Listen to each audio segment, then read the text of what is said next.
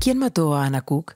Es un podcast documental escrito por Rodrigo Fruxá, resultado de cinco años de investigación, el análisis de más de 400 páginas de documentación judicial, la realización de alrededor de 100 entrevistas con todos los involucrados y la recopilación de archivos audiovisuales y sonoros considerados relevantes para el caso.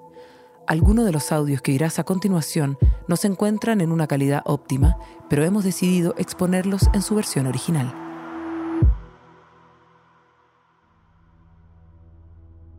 ¿Me puedes dejar de llevar la contra un poco? Pero si no te llevo la contra. ¿Ves? No, no te llevo la contra, no exageres. no. Es literalmente todo el rato.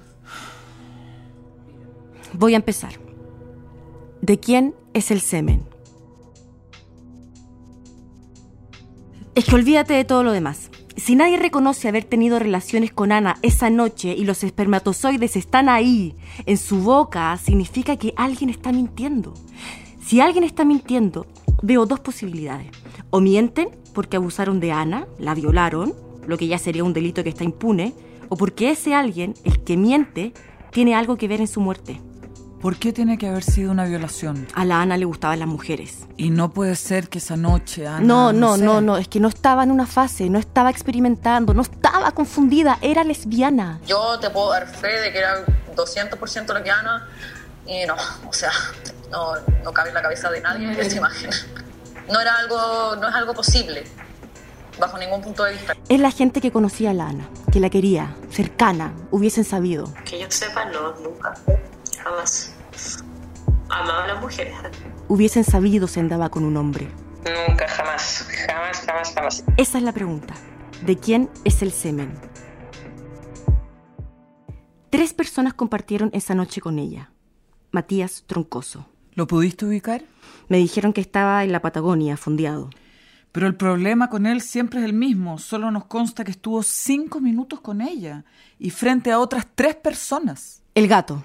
El gato, hemos seguido en contacto. Es como la gran incógnita, porque si se supiera, yo digo como en las películas, qué weá, loco, le apareció semen en la boca y tienen el semen, hagan los perfiles genéticos, aquí está mi sangre, weón, para que revisen todo. Él sí estuvo solo en la casa con la Ana, de las 2 de la mañana hasta las 7, y después cuando volvió. Con ella desmayada. Así ocurren muchos abusos en fiestas, carretes, incluso entre amigos. Ay, lo del semen es, puta, weón, el labón perdido de esta weá. No, no, no, no sé, yo tengo ciertas teorías, cosas, pienso, weá. Y esa weá absolutista de, de que las lesbianas no chupan pico, mentira, yo tengo muchas amigas lesbianas y muchas, muchas, muchas me han querido comer, muchas se la he visto comerse otros weones. Una llegó un día a decirme, weón, necesito la pastilla del día después porque anoche me culiaron no sé cuánto, no sé cuánto. La Ana era lesbiana, Y el gato es gay. pero tiene un hijo. Gays, lesbianas, pucha. Las categorías son flexibles según tu conveniencia. Ay, la contra, todo el rato la contra. El tercer hombre es Simón. No es gay, ticket. Compartió con ella, ticket. Sí, ya lo había pensado. ¿Y qué pasó con él? La gente con la que hablé dice que se puso muy raro tras la muerte de la Ana, se fue para adentro, su polola casi no lo reconocía, estaba desganado, no le importaba nada, ni trabajar ni el embarazo de ella. Pero cuatro meses después, cuando nació su hija, sintió un impulso imparable, incontrolable de llevar a la guagua al registro civil, inscribirla pasando por encima de la mamá. ¿Y sabes cómo le puso? ¿Ana?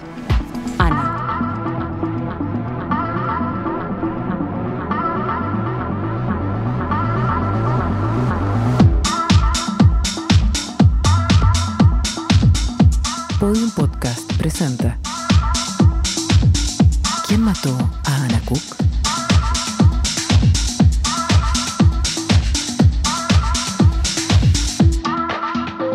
Capítulo 5 10 millones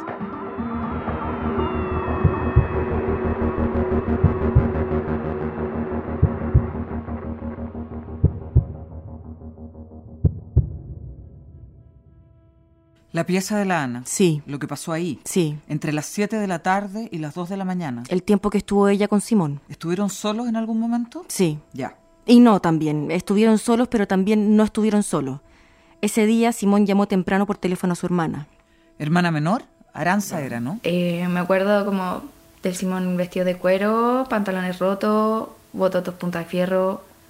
Eh, tuvo un tiempo un moicano así parado de colores, el pelo siempre de colores también. Sí, menor unos años, estaban llegando a la edad en que ambos ya podían carretear juntos. Yo acababa de salir del colegio, tenía 18 y estaba como en mi primer trabajo. Y el Simón me llama y me dice como, oye hermanita, juntémonos, te quiero presentar a mi mejor amiga. Y yo, ya pues, apañándola en toda. ¿Simón era el mejor amigo de Ana? Me pregunta si ella lo encontraba su mejor amigo. Mm, Difícil, Ana como que iba rotando de amigos, se aburría rápido. Pero Simón sí la presentaba así, como su mejor amiga. que se parecían mucho igual, como en actitudes. Tenían mañas parecidas. Entonces igual fue rico. Me acuerdo que entrar a la casa fue medio extraño. Igual como que soy un poco sensitiva, si se puede decir. Eh, me acuerdo que la casa era bonita, pero entrar era como... No sé, como que sentía que no, no tenía que estar ahí tampoco. Como, no sé, como un ambiente pesado. Como cuando entráis a una casa o entráis a un espacio y sentís como... Como que te sentís incómodo. Eso sentí en esa casa. No entiendo. Si Simón llegó a la casa de tranquila con la hermana, ¿cómo pudieron estar solos? Nos tomamos una cerveza, nos fumamos unos cañitos y yo me morí. Porque estaba trabajando en el metro y me levantaba a las 4 de la mañana. Entonces le pedí si podía dormir en su cama, a lo que ella accedió muy amablemente de dejarme dormir en su cama y creo que dormí todo el día. Ya, pero tampoco es que se fuera a dormir a otro lado, estaba ahí mismo en la pieza. Sí sé, sí yo fui. Mira, es una pieza grande, pero de un solo ambiente. Entre la cama donde estaba Aranza y las máquinas y los computadores donde estaba Ana y Simón, no hay más de metro y medio. Entonces, tiene que haber escuchado si pasó algo. Uno pensaría. Es que yo igual tengo el sueño pesado. Entonces, si me duermo, va a ser difícil despertarme. Muy difícil. Para el terremoto no desperté. Eh, el Simón igual de repente hacía fiestas en la casa o se ponía a grabar tipo 3 de la mañana. En mi casa se escucha todo, yo dormía como una guagua. O sea, la única persona que estuvo todo el rato con Ana y Simón ese día, la única que nos podría aclarar lo que pasó entre ellos dos, durmió toda la noche y tiene un sueño como de termopanel. Perfecto. Sí, ¿Y tú le crees? sí. ¿El gato no te dijo si cuando entró con Troncoso había alguien durmiendo? Sí, lo mencionó. ¿Ves? Mi impresión es que se debe haber despertado poco antes de irse. Y me acuerdo que Ana, me, cuando desperté, me miraba y me decía como, ¡ay, qué rico que pudiste dormir tanto! Así como, dormiste bien. Y la cuestión como, ¡ay, ojalá dormir así! Y yo así como, no, sí, somnolienta todavía. Estaba más desordenado que cuando me dormí, claramente. Y Simón con Ana estaban cagados de la risa. ¿De qué se reían? No se acuerda. ¿La niña embarazada, la polola de Simón, no había llegado? Sí, la Viena. Había llegado hace rato. Igual les mató la fiesta un poco. Se supone que Simón y su hermana se iban a quedar a dormir ahí, con Ana. Pero con una embarazada de cuatro meses hacía mucho más difícil. Ella sintió esa vibra al tiro, como que estaba interrumpiendo algo. Ah, ya, estamos leyendo pensamientos ahora. No, hablé con ella. Vive en Talcahuano. Ya, am, a los 19 años me fui a Santiago. Ya, congelé mi carrera de enfermería. Fue polola de Simón un poco más de un año. Esto es lo que piensa de él después de esa experiencia. Pienso que es una persona que no tiene alma, no sé. Como que ya estoy pensando que él no tiene alma. Ella llegó a tranquila cuando Aranza estaba en medio de su siesta. Ana y Simón ya venían lanzados. Estaban ellos dos conversando, eh, jalando y conversando. Aranza estaba durmiendo. Estaba mirando hacia la pared incluso, durmiendo así como en posición fetal, con la cabeza dada vuelta hacia la pared, en, la, en el dormitorio de Ana. Y a mí me van a buscar a la puerta, me saludan, me hacen pasar. Súper entusiasmados ellos, alegres. Y, y charlamos, empezamos a conversar, conversar, conversar. Creo que te conté ya. Ana le tocó la panza y les preguntó por el nombre que le iban a poner a la guagua. Pidió expresamente que no le pusieran Ana. A Viena le costó entrar en la onda de la pieza, lo rápido que hablaba, los planes y planes que sabía que era imposible que se concretaran. La conversa típica de la coca de la gente que jala, ¿me entiendes? No, no entiendo. No estaban tocando música, solo conversando. Por último, si hubieran tocado música ya me hubiera entretenido un rato. Pero estaba re aburrida. Yo creo que igual es que cuando una persona está en jale tanto rato, ellos estuvieron horas seguramente antes que yo llegara, como que la conversación se torna como súper distorsionada y como... eh, no me parecía divertido, no estaba entretenida tampoco. ¿Le preguntaste? ¿Qué? ¿Qué va a hacer? ¿Si cree que el semen puede ser de Simón? Yo no me cierro a nada y a nada. No. Claro, al principio me parecía como ya que me estoy imaginando, así que locura me estoy imaginando, pero después como que uno llega a estos extremos de pensar en que ellos, siendo ella lesbiana y, y él, si los dos son open mind y si los dos piensan en, pucha, que de repente si se sintieron ganas, no creo que se lo hayan privado, o sea, no creo que se lo hayan negado. Primera persona que nos dice con nombre y apellido. Tengo sospechas que el semen era de él. ¿Pelearon esa noche? ¿Se puso celosa? No, pero Viena empezó a decirle a Simón que quería irse a la casa a dormir. Simón aceptó a la mala. Los tres tomaron un Uber. Simón le pagó al conductor con marihuana porque no tenía plata. ¿Con marihuana? ¿Se puede? Parece. Llegaron a una casa en Vitacura. Entraron y se acostaron. Viena se durmió, pero al rato Desperté así como literal cuando uno salta de una pesadilla y se sienta en la cama con una opresión en el pecho terrible que no podía respirar. Como si me estuvieran ahogando o, asfixiando. Me paré de la cama y empecé a tratar de respirar, a toser.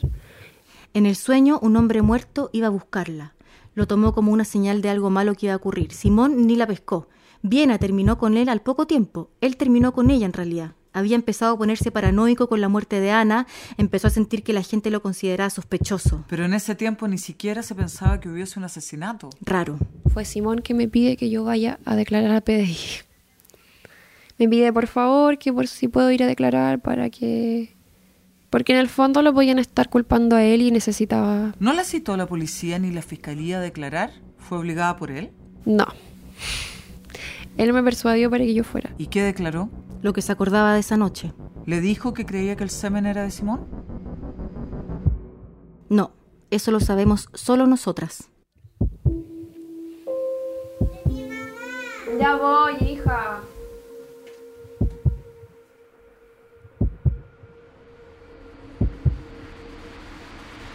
Su hija con Simón nació cinco meses después de la muerte de Ana. Él casi no se involucró en el embarazo. ¿Cómo será que a las eco Viena iba con un amigo X? Hasta que pasó lo del nombre. Él me insistió, o sea, fue como exageradamente... Apenas murió Ana, a los días después dice, no, se llama Ana la bebé. y no. ¿Y Simón dónde está? En Colombia se fue a hacer música. no sé, como un blackout, así como un, un estado de choque, así como de impresión que dur- me duró años. Y como yo creo que todavía es como que un poco que rehuyo, rehuyo un poco de, de- de todo, como, como que hay cosas que, que me acuerdo muy bien y otras cosas que se me olvidan y después vienen. Y es- no sé, es muy rara la cosa. Oye, pero ¿cómo puede ser que nadie se acuerde de nada? Simón sí se acuerda de cosas. Dice que alcanzaron a conocerse un año y medio con Ana. Él hacía clases en la escuela de DJ de Santiago y la Ana fue alumna un tiempo. Ese día que nos conocimos, como que en dos horas ya éramos súper amigos, así como súper amigos, com- como compartiendo como experiencias y de, no sé, de todo, desde, no su mamá de Puente Alto, mi familia también es de Puente Alto, eh, la misma camisa, el, el gusto musical parecido. ¿Qué cree él que le pasó a la Ana? Tiene un sospechoso. Yo no le creo al gato que no sepa nada. No sé si el gato le da para hacer, pa hacer ese, ese, ese daño, pero, pero sé, me parece insólito que no sepa nada. Porque la pieza del gato queda como arriba de la pieza de Ana y en verdad si se mete ruido igual se escucha. Ay, se echan la culpa el uno al otro. El gato cree que es Simón el que oculta algo. Simón también dice que se acuerda cuando entró Troncoso con el gato a la pieza. Dice que llegaron, se presentaron, pidieron coca y sería. Lo mismo que dice el gato. Y dice que es imposible que el semen sea de él, que no tuvo relaciones esa noche con la Ana, ni esa noche, ni nunca en realidad, que fueron solo amigos. Es tan raro porque nunca lo escuché hablar de un hombre. En la- en- nunca, nunca, nunca, nunca. Como que se fue- hubiera metido con alguien. Bueno, quedamos igual que al principio. Alguien está mintiendo. No, mira, espera. Escucha esto. Simón hablando de cómo se enteró de la muerte de Ana. Era como a mediodía me tengo que haber visto como Facebook un mensaje de Andrea Fierro como, como qué le pasó a Ana. Eh, porque está muerta. Y no sé, y, y ahí como que me, me enteré y ¿Ya ahí? Dice que se enteró al mediodía de la muerte de Ana. ¿Y? Recién a las 14.48 la declararon muerta en el hospital. ¿Cómo iba a saber que estaba muerta antes de que estuviera muerta? ¿Por qué te quedas callada?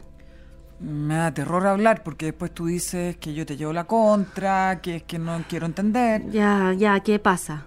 Que bautizó a su niña, que un moicano rosado, que se equivocó en la hora que se enteró de la muerte, que la escuela de DJ, etcétera, etcétera. De todo lo que me has mostrado de Simón, hay solo una cosa que me interesa saber.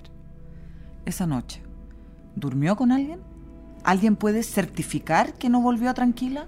¿Qué dice la hermana? ¿Qué dice la ex? Sí, yo en realidad estoy completamente segura de que Simón no tuvo nada que ver porque primero la quería mucho como para hacerle daño y segundo estuvo toda la noche en la casa, entonces como devolverse para allá entre medio de la noche y volver a la casa no era factible. Esa es la hermana. Esta, la ex polola. Me lavé los dientes, me peiné, hice toda mi rutina, Aranza también. Conversamos un rato y ya Aranza tenía mucho sueño, yo también.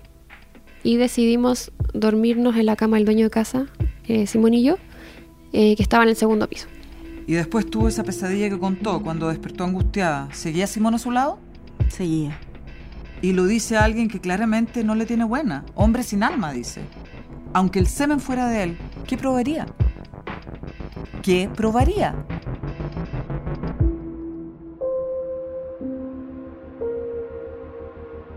Simón dijo otra cosa más sobre esa noche. ¿Sobre el semen? No, ¿Qué pues? ¿Qué dijo? Es que mm, es, es delicado. Hay que tratarlo con mucho cuidado. Ah, ok. ¿Te preocupa que estemos grabando? Al parecer, Ana estaba apretada de plata ese mes. El mes en que murió. Guatón, necesito, pla- necesito hacer plata ya urgente y ahí ella me contó que tenía ese negocio que se quería, me, me ayudaba con, me ayudaba con, así como pasándome algo para que yo lo vendiera y etcétera. ¿Venderle qué?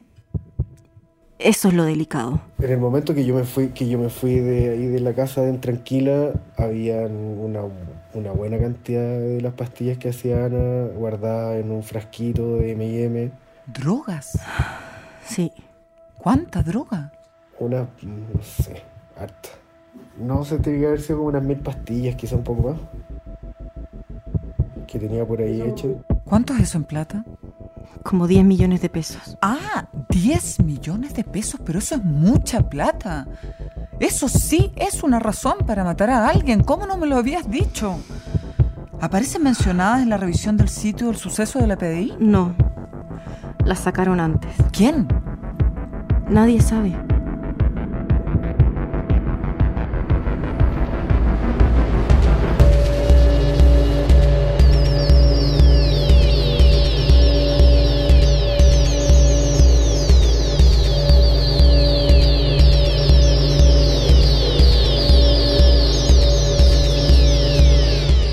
¿Quién mató a Anna Cook? Es una serie sonora original de Podium Podcast. Guión, Rodrigo Fluxa. Investigación, Valentina Millán, Sebastián Palma y Rodrigo Fluxa. Dirección General, Trinidad Piris. Diseño sonoro, Luciano Correa. Arte y Comunicaciones, Jorge Espillaga.